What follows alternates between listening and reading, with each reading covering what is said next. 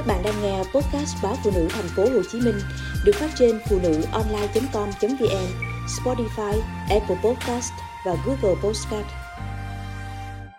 Cô ấy đã dám bước ra.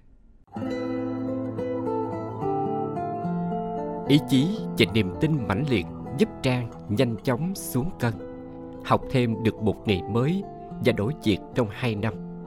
Trang kể lúc hẹn hò yêu đương đầu cô đầy ắp những diễn cảnh hạnh phúc trong một ngôi nhà lao xao tiếng nói cười.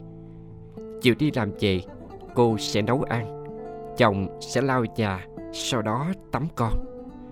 Vào lúc đỉnh điểm của tình yêu, cô mạnh dạn đề nghị, mình cưới nhau nhé anh. Lại đề nghị từ cô chứ không phải anh bạn trai, con nhà danh giá, và họ cưới nhau.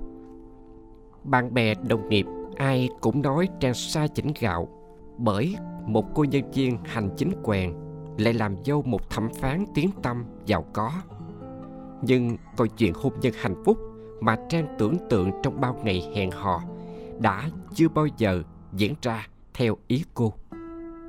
Bao năm làm dâu, bao năm hết mình để có thể được sống đúng nghĩa một gia đình, trang bẻ bàn nhận ra mọi thứ dường như không theo ý cô, dù là nhỏ nhất.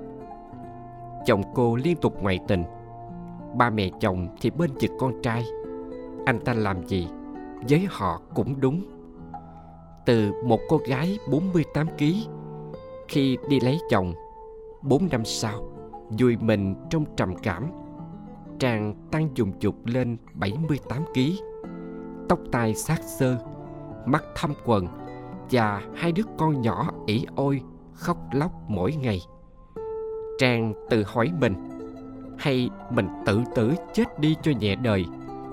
Nhưng nhìn hai đứa nhỏ nheo nhóc, tưởng tượng chúng sẽ lớn lên với một người phụ nữ nào đó, chứ không phải mình. Cô lại thấy mình tại sao lại suy nghĩ quái gở như vậy? Nhưng mình làm sao để có thể hạnh phúc hơn? Câu hỏi ấy đã theo Trang từng ngày, từng giờ. Suy xét mọi thiệt hơn của cuộc sống, Trang quả quyết rằng mình chỉ cần ly hôn thì hạnh phúc sẽ chờ cô phía sau cuộc ly hôn đó. Tin Trang nộp hồ sơ ly hôn chấn động các thành phố nhỏ.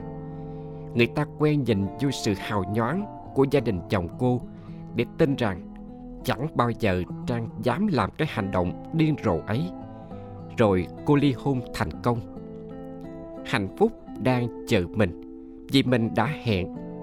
Trang viết lên từ nhà mình câu ấy khi trải qua cuộc chiến thiệt dài giành con, phân chia tài sản. Hai đứa nhỏ tiếp tục sống với ông bà nội là thông tin khiến bạn bè trang nén tiếng thở dài. Nhưng trang bình thản, bởi trang biết mình phải làm gì cho đúng với các con mình ông bà chỉ không quý trang chứ họ thương cháu của họ. Ở đó các con được chăm sóc tốt nhất và đặc biệt không làm xáo trộn cuộc sống của con. Giờ mang theo con, mấy mẹ con khổ như nhau, thôi từ từ tính tiếp. Trang động viên mình như thế. Và quả thật, bao niềm vui chào đón cô sau cuộc ly hôn ấy thật. Đầu tiên là công cuộc giảm cân để tìm lại chính mình. Ý chí và niềm tin mãnh liệt giúp trang nhanh chóng gầy đi.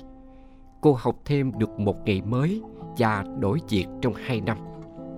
Nhìn trang bây giờ, chẳng ai tin là cô của ngày xưa, bởi mọi thứ quá khác xa với tưởng tượng. Trang đang nổ ngược xuôi với công việc, biết dành thời gian cho mình, cho những điều bà bao năm tháng qua với trang là điều xa xỉ. Như một chuyến du lịch ngắn hay chỉ là một giờ ngồi thiền. Giờ đây trang có một dự án nhỏ là dạy nghề chăm sóc da miễn phí và tạo công việc làm cho những phụ nữ sau ly hôn. Những người bước ra khỏi mái ấm của mình và chưa biết được mình sẽ làm gì để sống. Hơn ai hết, họ là đối tượng dễ bị tổn thương nhất trang nói, em hiểu cảnh đó, nên muốn đồng hành cùng họ, chỉ những người phụ nữ ấy thôi.